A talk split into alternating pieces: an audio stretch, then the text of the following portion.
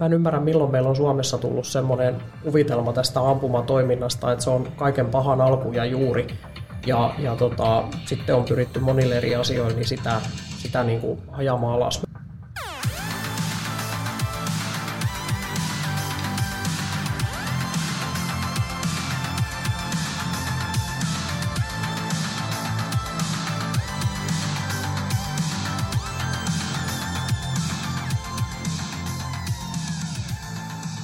Mitä erinomaisinta päivää ja tervetuloa tauon jälkeen taas reserviläisen Kona-podcastin pariin. Minä olen Tuomas Kaarkoski Reservinäinen lehestä ja täällä meillä on jo tuttu vieras ensimmäisenä Reserviläisliiton toiminnanjohtaja Minna Nenonen. Mukava, kun pääsit vieraaksi. Kiitos kutsusta ja mukavaa päivää kaikille kuuntelijoille sinne linjan toiselle puolelle. Mitenkä kevät on lähtenyt käyntiin? Kiitos kysymästä se on lähtenyt ihan yhtä vilkkaasti käyntiin, tai sanotaan, että se on ollut vilkasta, ei pelkästään kevät, vaan koko viime talvi ja viime vuosikin. Vapaa-aikaa ei ole ollut liikaa siis, voiko näin päätellä? Ei vapaa-aikaa ollut liikaa, tai sanotaan, että jos sitä on ollut, niin se on jostain syystä mennyt maanpuolustuksen parissa. Oh, tämmöinen ihan uusi käänne. Niin, joo, itsellekin ihan uusi juttu. joo. Tota, tota, lähdetään tästä pikkasen kelaamaan tuolta niin kuin viime vuodesta, mikä nyt on monessa mielessä ollut niin kuin hyvin, hyvin merkityksellinen maanpuolustuksen kannalta, niin tota, tota, Ukrainan sodan alusta on reilu vuosi nyt, ja se on niin kuin paljon lyönyt leimaa, leimaa oikeastaan kaikkeen, kaikkeen maanpuolustustoimintaan, niin jos tuossa nyt tota, vuoden jaksoa summaat niin kuin reserviläisliiton osalta, niin, niin, niin miltä, miltä se on teillä näyttänyt? Joo, no niin, ollaankin oikeastaan sellaisessa ajankohdassa, että viime vuonna tähän aikaan niin uusia jäseniä oli tullut liki 8000, 8000 sitten siitä vuoden alusta, alusta sisälle ja, ja tota, aikamoisella rytinällä mentiin, mentiin tuossa toimistolla. Mutta sen sijaan kääntäisin katseeni myös sinne kentän puolelle, eli se 8000 jäsenen, jäsenen määrän lisääminen sinne kentälle oli kyllä valtava, valtava haaste ja, ja tota, ponnistus sinne. Ja, ja tota, sanotaanko niin, että hienosti yhdistykset on, on siinä pärjännyt, pärjännyt ja tota, monet sitten, joilla ei ehkä ollut niin aktiivista toimintaakaan, niin ovat sitten kuitenkin tämän vuoden aikana pystyneet sitä aktivoimaan ja käynnistämään sitä toimintaa. Ja sitten ehkä on käynyt myös niin, että ne yhdistykset, jotka ei ole sitten pystynyt haasteeseen vastaavaan, niin on, on sitten saattanut jopa yhdistyä jonkun muun kanssa ja yhdistää voimavaroja. Ja, ja mä sanoisin, että varmaan on tämä viimeinen vuosi ollutkin sen tyyppinen, että on paljon yhdist, ruvettu tekemään yhdessä erinäköisiä toimintoja. No nyt jos mietitään sitten, että se jäsenmäärän kasvu oli kauhean iso ja monet sitten miettii, että miten tässä käy, että pystytäänkö ne jäsenet pitämään ja tarjoamaan siellä paikallistasolla tekemistä, niin mun mielestä siinä on onnistuttu todella hyvin. Eli jäsenmäärä on pysynyt edelleen korkeana ja se mikä on mun mielestä mukava on se, että uusia jäseniä tulee koko ajan lisää ja niitä on tuosta vuoden alusta lähtien tullut semmoinen keskiarvolla 100 viikko. Okei. Mitä, miten he, tota, jos tuohon vähän niin kuin laittaa perspektiiviin, sanoit 8000 uutta, niin, niin tavallaan kaikille ei ole varmaan tiedossa se, että minkä verran teillä on ollut ennen sitä, niin saa sitä niin kuin käsitystä, että kuinka, kuinka isosta hypystä tässä puhutaan niin kuin jäsenmäärässä. Joo, no tota siitä 38-39 000 kasvettiin sinne 47 000 jäseneen, eli se oli, se oli näin iso ja sitten se, että niitä paikallisyhdistyksiä on nyt 324, että niitä perustettiin viime vuonna kolme lisää täysin uutta yhdistystä. Ja edelleenhän meillä on se 18 maakunnallista, maakunnallista piiriä siellä olemassa ja tekemässä sitten sitä työtä. Että, että tässä on niin kuin tämä, tämä luku ja aika hyvin tuossa luvussa on pysytty, että se mikä viime vuonna oli, oli ihan selvää, että osa liittyi keväällä jäseneksi ja, ja se, että reserviläisliitto tietysti sanana ohjaa voimakkaasti – reserviläisasian näkökulmaa ja siinä saattoi käydä joillakin myös niin, että oli unohtunut, että puolustusvoimat vastaa meillä kuitenkin reservistä niin saattoi sitten lähteä tätä kautta kyselemään sitä, että missä olisi mun paikka ja Okei. mitä Min, voisin tehdä. Minkälaisia kaikenlaisia yhteydenottoja teille on tullut? Voitko antaa jotain tämmöisiä no hyviä esume, esimerkkejä? Joo, siis kaikki on ollut hyviä yhteydenottoja ja pääasia, että ottaa yhteyttä, koska sekin, että ottaa meihin yhteyttä ja kysyy, että missä on mun ja sijoitus ja missä on mun paikka, jos tulee kriisi. Näitä, näitä tuli ensimmäinen kaksi viikkoa todella paljon, niin ei, ei silloin väliä, että se tulee meihin, meihin se yhteys. Me osattiin sitten ohjata, että ota yhteys aluetoimistoon ja antaa sitten sinne niin kuin sitä väylää. Mutta tämä oli aika iso kysymys. Ja sitten monet kysyivät, että mitä minä voin tehdä. Se oli se suurin. Että jos meille tulee Suomeen vastaavanlainen kriisi kuin mikä Ukrainassa on, niin mitä minä voin tehdä? Mitä mä, missä mä voin kouluttautua, mitä taitoja mä voin opetella ja missä mä voin olla avuksi? No mitä sä koet, että oletteko pystynyt antamaan näitä vastauksia niille? Kyllä mä koen, että me ollaan pystytty antamaan vastaus, mutta kuten, kuten tiedetään, niin meidän vapaaehtoisen maanpuolustuksen kenttä on aika moninainen täällä Suomessa. Meillä on, meillä on yhtä paljon toimijoita täällä kuin on ajatuksiakin ja muita, niin tietysti sen tiedon saattaminen sille henkilölle ja mikä sille on sopivaa. Et saattaa olla niin, että joskus henkilö on ajatellut, että mä liityn tähän tänne ja lähden paikallistoimintaan mukaan, mutta sitten se ei olekaan vastannut sitä ajatusta, mikä on ollut. Ja tässä kohtaa olisi tärkeää, että päästä sitten semmoiseen henkilöön kiinni, joka kokee esimerkiksi, että nyt mun jäsenyys tänne ei ollut hyvä, ja se ei vastannut sitä, mitä mä halusin, niin sitten kuitenkin käydä se keskustelu sen kanssa, mitä hän on hakenut. Kun toimijoita on monta, niin voisi ohjata sitten johonkin. Joo. Mitäs tota, noista uusista jäsenistä, niin onko se, on, pystyykö siitä, niin kuin, onko se kuin kirjava joukko ollut, vai onko se ollut nuorempaa väkeä vai minkälaista se on ollut? Niin kuin? No tota, meillä tuli tilastot tuosta viime vuoden osalta ja, ja siinähän oli niin, että meillä on käytännössä 75 prosenttia liittyneistä jäsenistä on ollut alle 50-vuotiaita. Ja, ja tota, kaikenikäisiä on tullut jäseneksi, koska se on meillä mahdollista. Ja sitten se jäsenjakauma meni niin, että ensimmäisen kerran historiassa niin miehistön määrä ylitti, eli suurin osa liittyneistä oli miehistöjäseniä ja sitten aliupseereita. Ja sitten sen mun mielestä, mikä on ihan ollut kiva huomata, on se, että meillä liittyneistä jäsenistä 9 prosenttia oli, oli miehiä, jotka olisivat suorittanut palvelusta, ja sitten siellä oli naiset, jotka olisivat suorittanut palvelusta viidellä prosentilla, ja sitten siellä oli myös niin kuin upseeristoa se 7 prosenttia, ja monet upseerit saattaa olla sillä tavalla, että ovat jäsenenä myös, myös Suomen reserviupseeriliitossa, mutta asuvat esimerkiksi paikkakunnalla, missä muu oma kotipaikkakunta, että ei ole upseeriyhdistystä, niin ovat sitten mukana reserviläisyhdistyksessä. Joo. No mitäs tota, minkälainen sormituntuma sulla on siitä, että kuitenkin sitten tuossa Ukraina sodan alkaessa se varmaan se semmoinen niin kuin, ihmisillä on ollut se tarve niin kuin osallistua ja kantaa kortensa kekoon niin kuin aika vahva, mutta sitten tavallaan kun tässä on vuosi mennyt, niin Mitäkä te olette sitten pystynyt niin kuin pitämään näitä uusia jäseniä, että onko siellä sitten niin kuin sen tavallaan sen alkuinnostuksen tai tarpeen jälkeen sitten tullut sitä semmoista, että, niin kuin, että no, vähän niin kuin feidatnuttu pois? Suurin osa on pystytty pitämään ja sitten pitää antaa iso kiitos tuonne paikallisyhdistyksiin. Hehän sen työn siellä tekevät ja he, he ne jäsenet siellä pitävät. Niin tota, ollaan siinä mun mielestä onnistuttu ihan kohtuullisesti.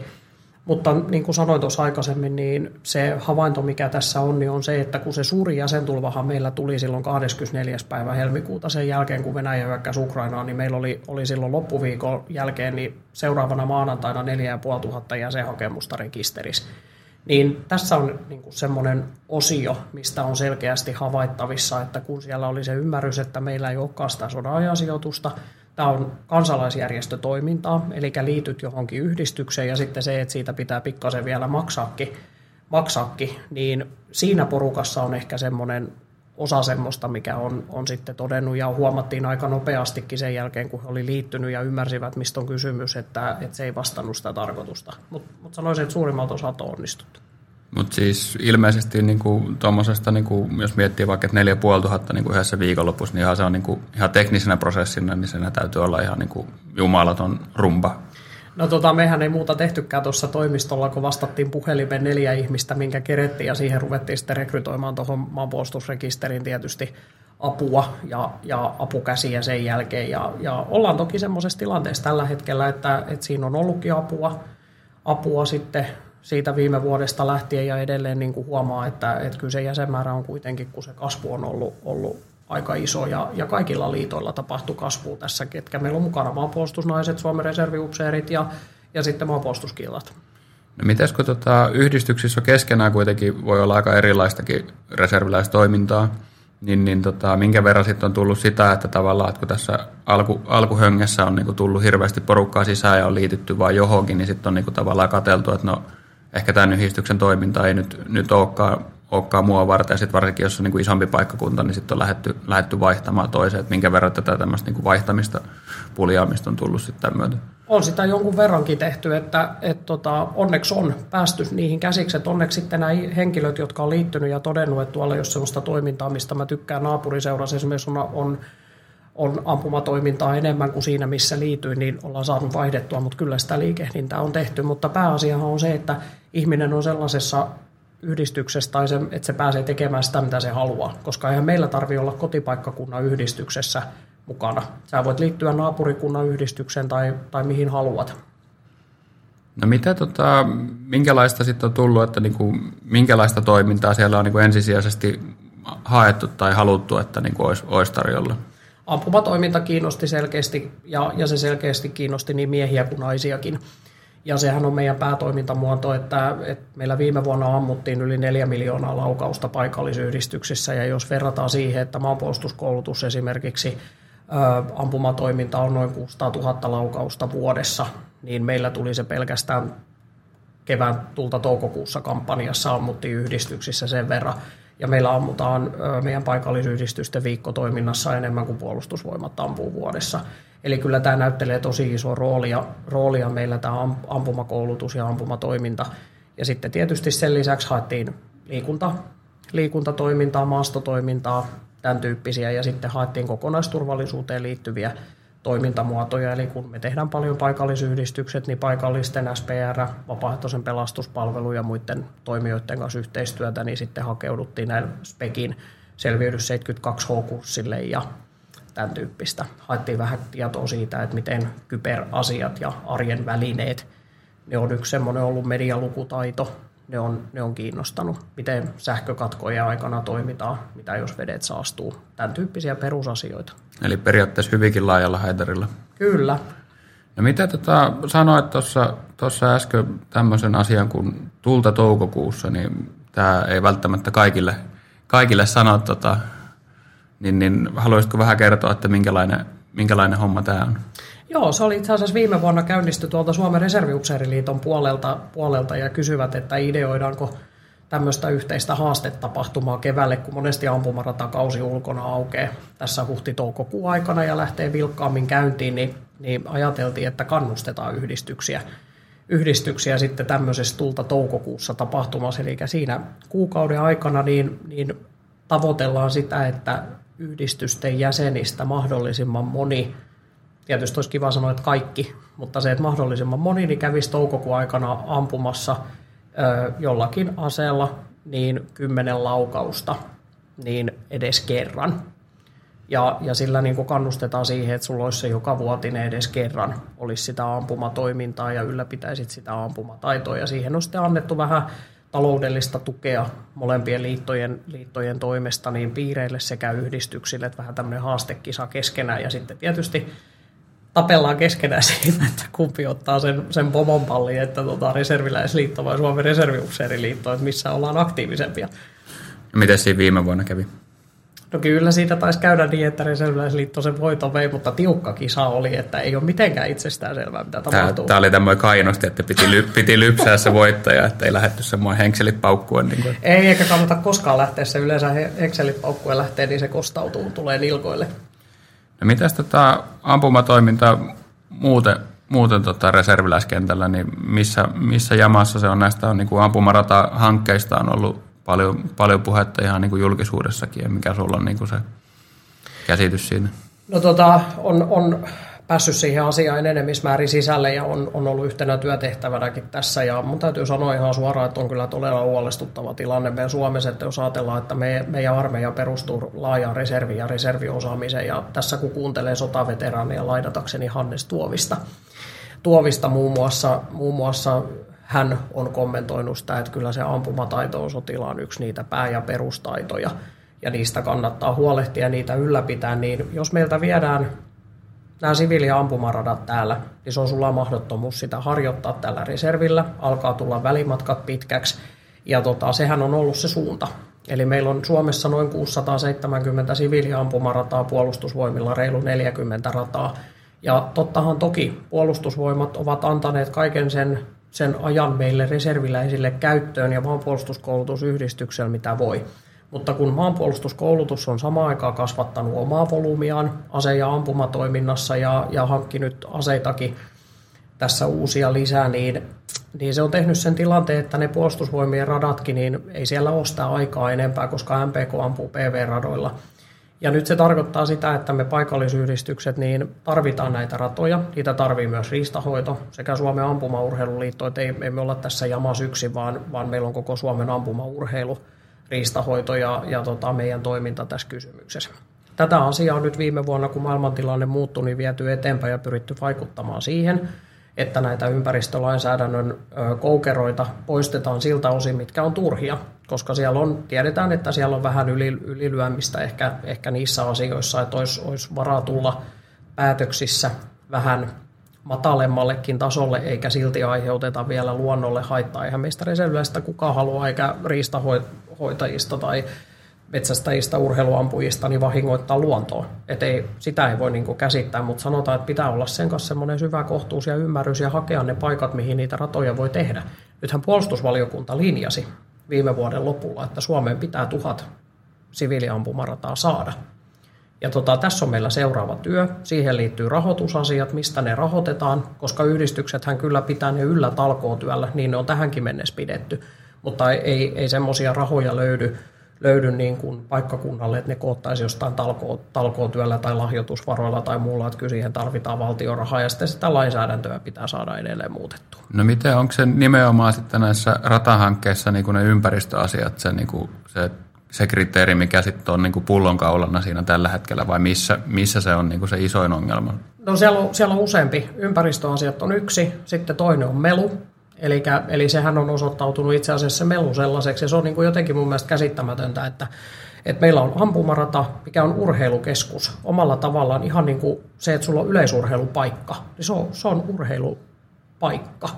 Ja sitten kun sinne kaavoitetaan tontteja ympärille ja sinne tulee mökkiläisiä tai asuntoja tai muita, niin nämä alkaa valittaa siitä, että siellä on ampumarata.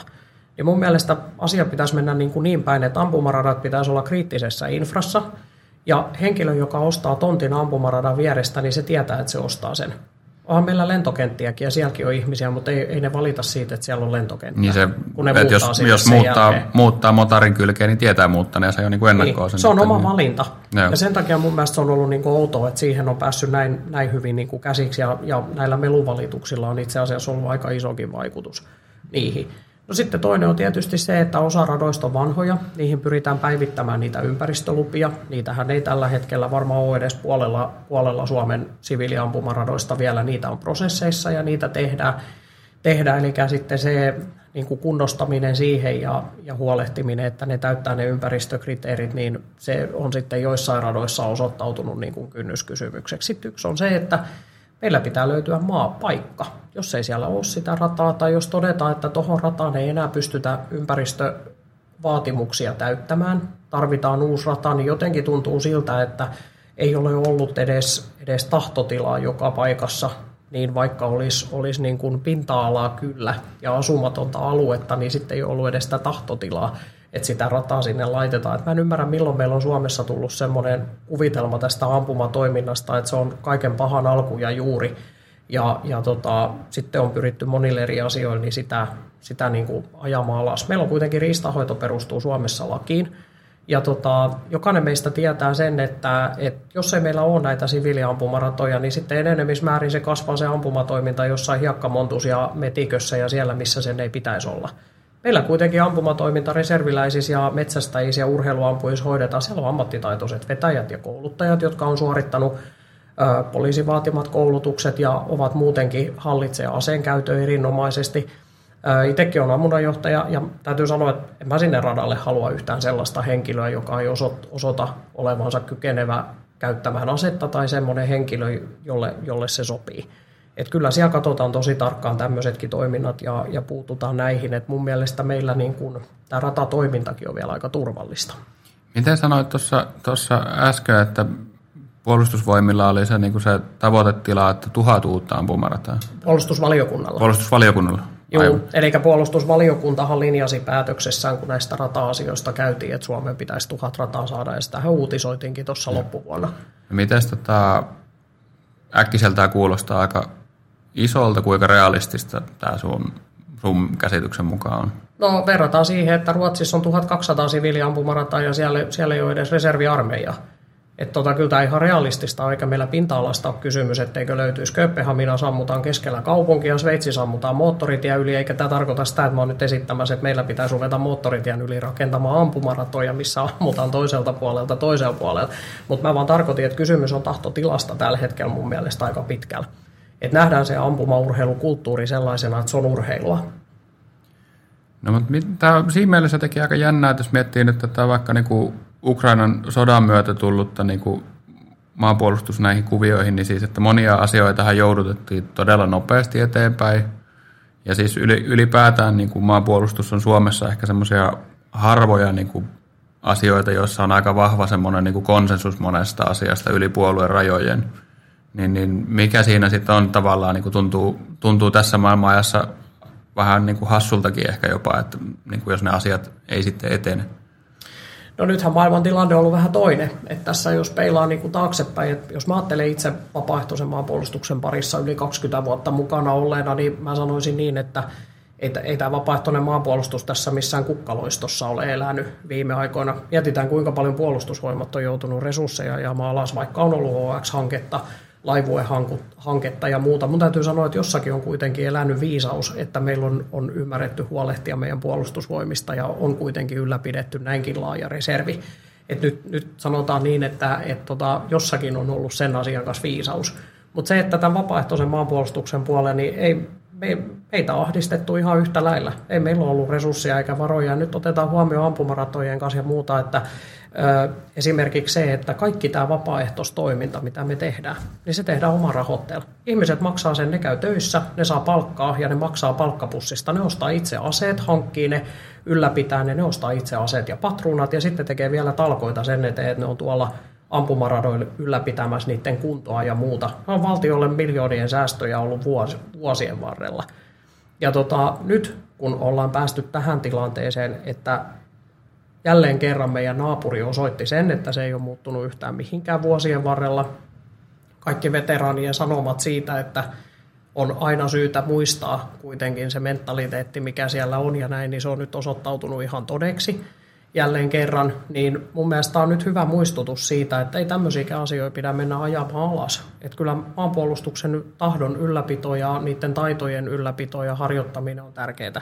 Voihan meillä tulla muunkinlainen kriisi kuin sotilaallinen kriisi. Että mun mielestä niin tämmöiset kansalaistaidot, kokonaisturvallisuusasiat, mitä meilläkin paljon yhdistyksissä tehdään ja harjoitellaan perusasioita, sähkökatkoja, vesi, veden saastumista, monia muita vastaavia tilanteita, niin ne pitäisi olla ihan kansalaistaitoja tänä päivänä. Ne on vaan valitettavasti ajankuluus mennyt. Me ollaan ehkä länsimaisessa kulttuurissa ajateltu, ajateltu ja demokratiassa niin, että meidän ideaali tai ajatuksiin ei ole kuulunut enää sota.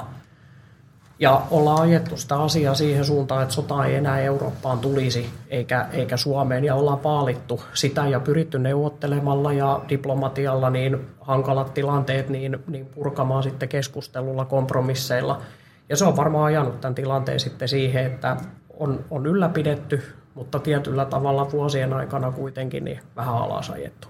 Mutta Suomihan on vielä niin kuin Euroopan mittakaavassa ollut kuitenkin aika poikkeuksellinen, että niin kuin Suomihan on paljon saanut kiitosta, kiitosta siitä, että teillä on niin kuin osattu kuitenkin ajatella tätä, vaikka me sitten katsotaan sitä just, että on tehty isot puolustusvoimauudistukset viime vuosikymmenen puolivälissä, missä meni niin kuin leikkuriin varuskuntia myöten, niin siitä huolimatta Suomi on nimenomaan saanut kehuja myös tästä, että se on sinällään aika jännä, jännä se, niin kuin se katsantokanta, että meillä katsotaan niin kuin siitä ja sitten taas ulkopuolella se niin kuin näyttäytyy melkein päinvastaiselta. Että.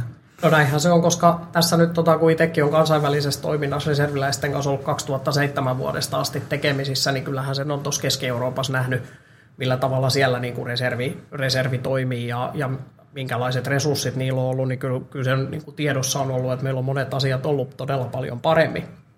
Ja mun pitää sanoa, sanoa myös näin, että kyllä mä oon niin kuin, meillä puolustusvoimat, niin jos ajattelee, niin on ollut kyllä erittäin kyvykäs laitos, että mietitään, että minkälaista koulutusta se pystyy kuitenkin koko aika antamaan. Että vaikka varusmieskoulutuksessa aikaa on lyhennetty, niin mä sanoisin niin, että se, että rahaa on vähennetty, mutta silti on pystytty tehokkaasti kehittämään sitä toimintaa ja tehostamaan. Ja, ja silti niin kuin sanotaan, että laatu on mun mielestä jopa koko aika vielä sen suhteen niin kuin noussut sen koulutuksen kanssa. Ja ehkä tässä on niin kuin sellainen komponentti, missä muut ei ole onnistunut ja me ollaan Suomessa sitten kuitenkin onnistuttu.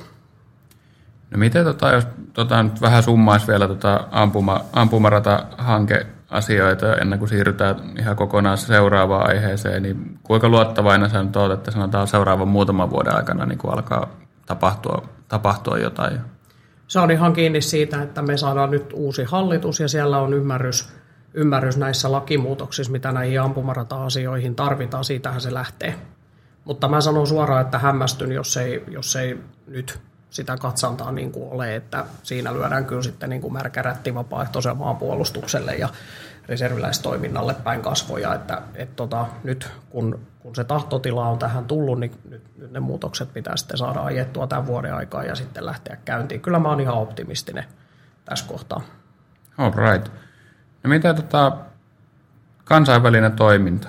Sitähän tässä nyt, nyt on varmaan niin kuin niin sanotusti tapetilla enemmän, enemmänkin NATO, NATO-jäsenyyden myötä, niin tota, mitäkä sä näet, että mitä, mitä NATO-jäsenyys voi tuoda niin kuin reserviläiskentälle nimenomaan? Aa, mikä aihe. Yksi lempiaiheita tänä päivänä ja tästä on paljon keskusteltu ja paljon tulee kysymyksiä. Ja tota, siinä on monia asioita. Kysymyksiä tulee monesta suunnasta. Öö, reserviläisten näkökulmasta, mä nyt puutun niihin, tulee niitäkin, että äidit on vähän huolissa, että mihin heidän pojat joutuu lähtemään ja siitä ei niin kuin kannata olla huolissa aika ainakaan varusmiesten kohdalta, koska varusmiehet nyt ei lähde tässä kohtaa muuta kuin kansainvälisiin harjoituksiin sitten, mitkä on puolustusvoimien kanssa yhteistyössä. Mutta tota, reserviläisten osalta niin ensimmäinen, minkä mä haluaisin oikoa, niin kuin hyvällä tavalla oikoa, on, on se, että ei, ei nyt ehkä kannata odottaa, että sinne kotiin kilahtaa ensimmäisenä lappu, että lähdetäänpä ulkomaille harjoituksiin puolustusvoimien kanssa yhdessä, että e, kokonaisuus on iso ja tarkoittaa monia asioita. Tota, puolustusvoimathan tätä sitten rakentaa siellä Natossa parlamentaaristen päätöksentekojen kanssa ja mikään ei ole vielä Suomen osalta tässä kohtaa valmista, mutta se missä meillä reserviläisillä olisi niin kuin nyt, nyt tarvetta ja, ja on, on monta sektoria. Ensimmäinen on, on se apu sinne puolustusvoimien suuntaan ja se tarkoittaa sitä, mitä tässä on jo viimeisen vuoden aika korostettu, eli lähde mukaan maanpuolustuskoulutuksen toimintaan, esimerkiksi kouluttaudu kouluttajana, kehitä omia aselajitaitoja ja tota, sitä kautta niin toimimaan sitten puolustusvoimien vapaaehtoisen harjoituksen ja kertausharjoituksen kouluttajaksi. Sinne sitä apua tarvitaan, koska puolustusvoimien henkilökuntaa tullaan sitomaan niihin NATO-tehtäviin, mitä siellä on. Toki sitten on yksi, että Natossahan on siviilivirkoja paljon, nehän on kaikille avoimia, eikä siellä varmaan huonoksi katsota esimerkiksi suomalaista asepalveluksen suorittamista.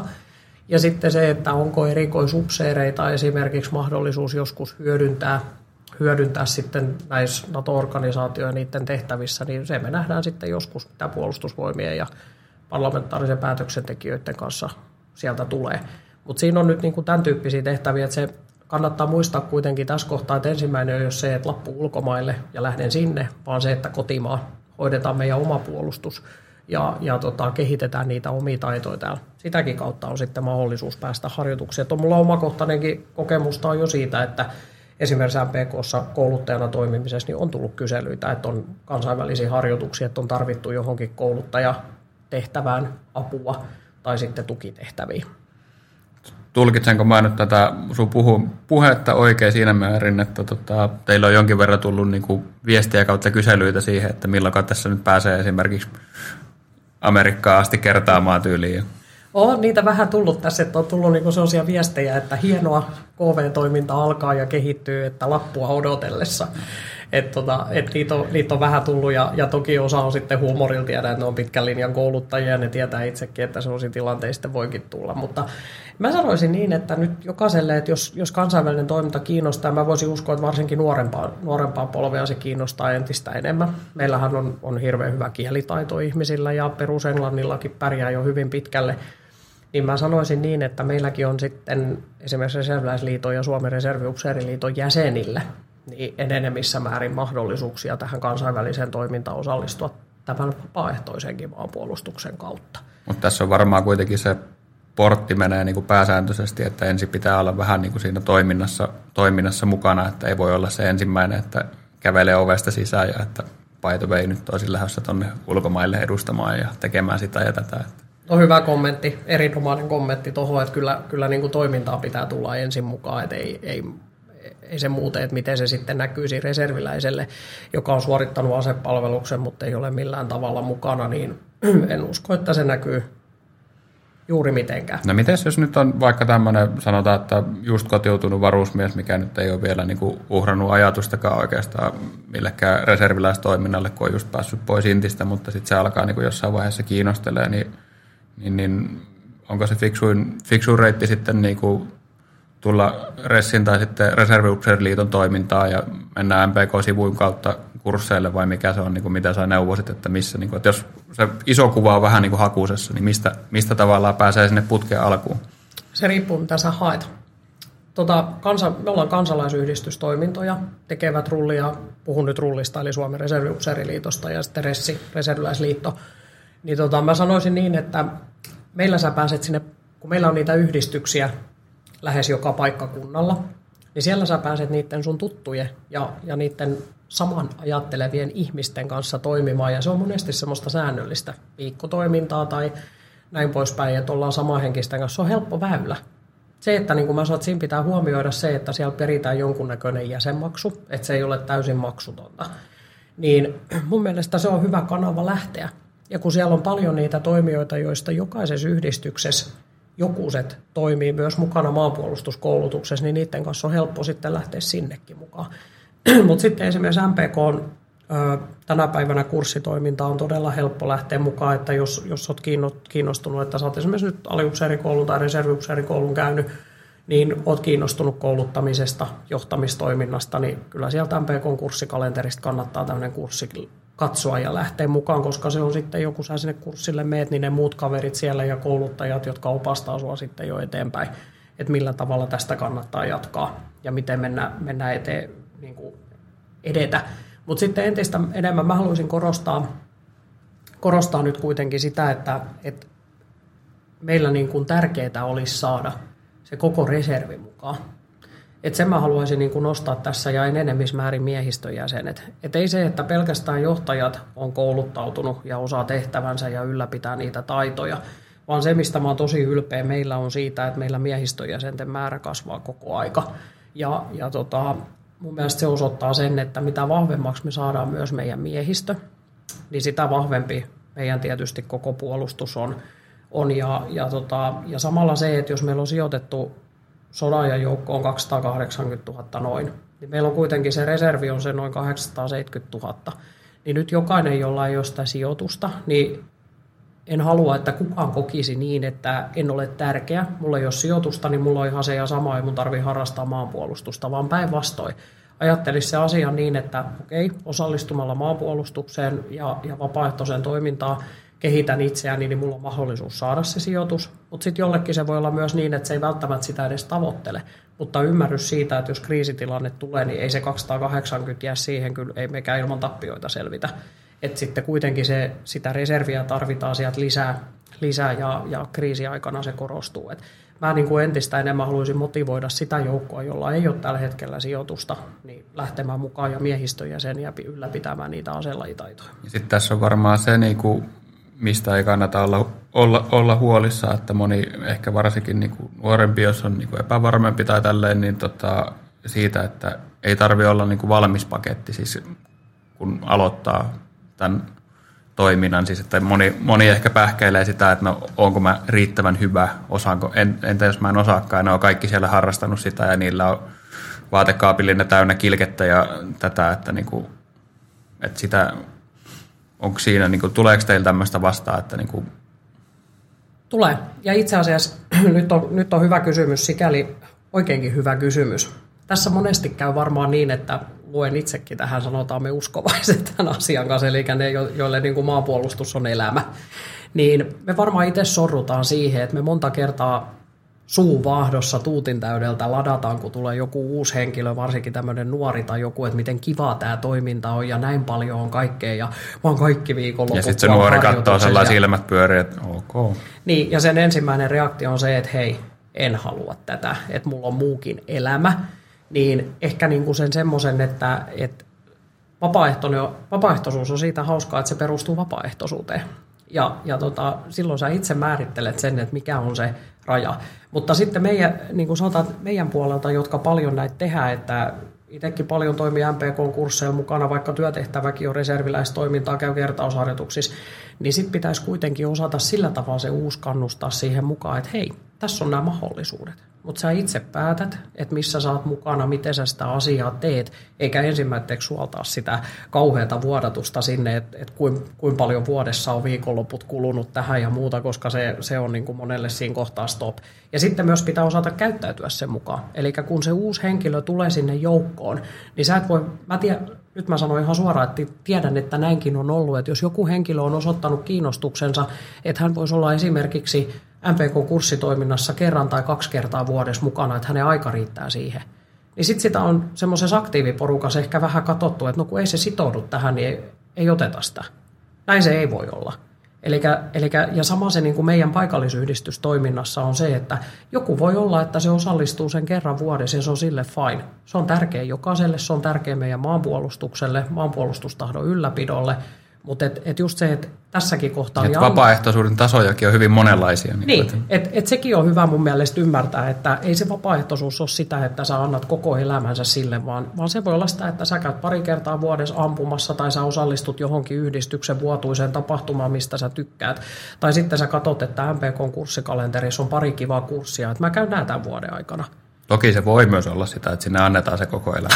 Näin, näitäkin on kuulemma, kuulemma jokunen nähty tuolla maailmalla. joo, ja, joo, ja sitten itse asiassa se, mikä tässä on kaikista parasta, niin täytyy ainakin omalla kohdalla sanoa, että ö, se, mikä vaikutti omaan, niin on se, että mulla oli ensinnäkin hirveän positiivinen oma varusmiespalvelus. Mulla jäi hirveän hyvä kuva siitä vuodesta ja se innosti lähtemään, mutta sitten se, että mun on kaveripiiri tämä me ollaan kaikki ajatellaan samalla tavalla, meillä on samat harrastukset, meillä on ajatukset istunut yhteen, että, että siinä porukassa on kiva toimia. Että se sosiaalinen puoli on sitten tämän maanpuolustuksen se yksi juttu, ja se onkin monta kertaa se, mikä imee siihen sitten mukaan. Ja voihan se olla, että jos on niin kuin alkuun vähän kynnystä, että tunteeko sieltä ketään ja tälleen, niin koppaa sitten jonkun kaveri siihen matkaan ja lähtee kahdestaan sinne pööpöilemään ja katselemaan, että minkälaista, minkälaista toimintaa se on. Joo, just näin sen takia niin kuin joskus voi olla helpompikin, että sä oot siellä vaikka paikallisyhdistyksessä mukana ja, ja tunnet siitä vaikka jonkun naapurin tai kaveri, joka on reserviläistoiminnassa, lähet sen kanssa siihen mukaan. Ja sitten monesti niin kuin maanpuolustuskoulutuksen kursseillekin, niin nämä on ihan tuttuja tässä itsellekin vuosien varrelta, että sinne saattaa tulla kaksi henkilöä, ne on kaveri, kavereita keskenään ja sitten ne ilmoittautuu kurssille, ne tietää, että niillä on ainakin toinen toisistaan tukea, mutta kyllä ne yleensä sen perjantai-illasta sunnuntai-kurssin jälkeen tuntee jo montaa muutakin ja sitten ne on seuraavalla kerralla taas mukaan. Ja tosissaan niin kuin sanoit jo tuossa aikaisemmin, niin tätähän on niin kuin hyvin, hyvin laajalla skaalalla, että se ei ole pakko olla sitä niin kuin pelkästään sitä ryynäimistä ja siis, että niin kuin mahtuu hyvin monen, monenlaista niin kuin tavallaan tämän, tämän sateenvarjon alle. Mahtuu. Ja sitten se, että meillä on yhdistyksissä myös jäseniä, jotka on ilmoittanut suoraan, että he haluavat tukea vapaaehtoista maanpuolustuksesta osallistumalla sillä tavalla, että he on jäseniä, he maksaa sen jäsenmaksu. Ja se on heidän se juttu. He lukee reserviläinen lehden kahdeksan kertaa vuodessa ja, ja paikalliset lehdet. Monelle muuten tämä lehtikin on aika tärkeä. Tämä ei ollut ostettu mainos, mutta me ei. otetaan iloisena vastaan tämä. Kyllä, mutta se, että se on monelle ja se on sitä maanpuolustustahtoa, mikä on yksi meidän tehtävä ylläpitää, ylläpitää ja viedä sitä tietoisuutta eteenpäin. Että mutta mä sanoisin niin nuorillekin niin, että jokainen meistä ymmärtää, että ei, ei se varusmies, ei se ole kaikille semmoinen kuin se oli mulle, että haa, mä kotiudun ja suurin piirtein parkukurkus, että onko täältä pakko lähteä, että oli niin kiva vuosi ja, ja tota, näin poispäin, niin ei se ole kaikille ollenkaan, se, ollenkaan samanlainen. Ihaks tosi. Ihaks tosi, että toiset lähtee ihan, ihan, ihan mielellään sieltä ja jatkaa, jatkaa sitä siviilielämäänsä, mutta tota, mä en tiedä, onko mulla niin, että mulla ei ole siviilielämää ollut, kun mä oon ollut noin innostunut, mutta, mutta mä tarkoitan sitä, että muutaman vuoden päästä voi tulla innostus. Mutta tämä on niinku yksi sellainen tehtävä meillä mun mielestä vapaaehtoiskentällä, että miten me tässä onnistutaan. Et me saatetaan sille ihmiselle sellainen kuva, että se on aina tervetullut ja, ja se on ihan sama tekeekö sitä päivän vuodessa vai tekeekö sitä 50 päivää vuodessa. Kaikki vaihtoehdot on ok, kun haluaa olla mukaan.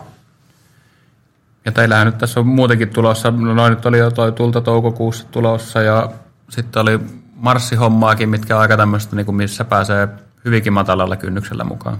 Niin, se voi jollekin olla just se, että lähtee toukokuun aika ampumaan sen kymmenen laukausta, ja jos ei ole muuta, niin vaikka ilmakiväärillä tai, tai ekoaseella tai, tai millä tahansa, että sitä ei ole niin kuin määritelty. Mutta joka tapauksessa se on niinku yksi. Mutta sitten meillä Reserväysurheiluliitto lanseerasi silloin hienon tapa, erittäin hienon marssitapahtuman, kun oli korona, eikä, eikä voitu kokoontua, niin tämmöisen etämarssitapahtuman Resul 4 Day. Ja se on nyt sitten helatorstai viikon, viikonloppuna, että se alkaa silloin helatorstaina ja sunnuntaina. Ja sä voit kävellä sen neljän päivän aikana A, yhteensä 10 kilometriä tai kilometrin päivässä tai mitä ikinä päätät, tai parhaat kävelee 160 kilometriä neljän päivän aikaa, eli se reilu 40 päivässä.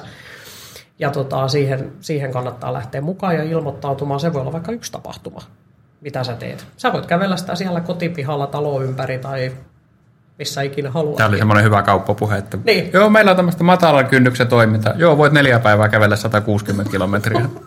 niin, tämä oli taas tämmöinen, tämmöinen kevyt versio. Me mennään sinne syvään päätyy sitten samaan tien lähden, lähden mukaan, mutta Mutta ei ole pakko kävellä 160 kilometriä neljää päivää, että pienemmällekin tosissaan pääsee. Joo, mutta sanotaan, että tässäkin, jos niin ajattelee meillä, että ollaan täällä Rööpernin kadulla Helsingissä, niin äkkiä, jos tästä vetää pohjoiseen Hesperian puiston tuonne toiseen päähän ja takaisin, niin siitäkin tulee jo muutaman kilometri. Se voi olla vaikka tämmöinen ruok- ruokkiksella työaikana kävelty pikkujuttu tai muu. Ja sitten kun tarpeeksi monta kertaa sen vetää ja kanssa, niin kyllä se 160 sitten tulee niin kuin lopulta. Mutta sitten sit voi olla, että joku muu tulee hakemaan jo kyllä, niin kuin, että tuu, tuu pois sieltä. Niin, mä ajattelin, että tuossa voi olla töillä sairaalassa sen jälkeen puhelin soida, että nyt siellä on joku kävelemässä. Mutta joo, kun tämä alkaa kuulostaa siltä, että ehkä me aletaan paketoimaan, paketoimaan tota, tätä lähetystä. Sanon vaan tähän loppukaneetiksi, jos on, on jotain vai joko tässä niinku tyhjentävästi on niinku lippaat, lippaat ammuttu.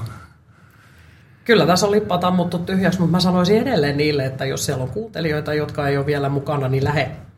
Tuu mukaan ja tuu kokeilemaan ja, ja tota, yritetään löytää se oikea, oikea väylä sulle, sulle mikä, mikä olisi sopiva ja mistä sä oot kiinnostunut ja, ja tota, mikä on se sun juttu tässä maanpuolustuksessa. Kaikki on lämpimästi tervetulleita. Pidetään isänmaasta huolta ja, ja tota, Suomi sinivalkoisena edelleenkin.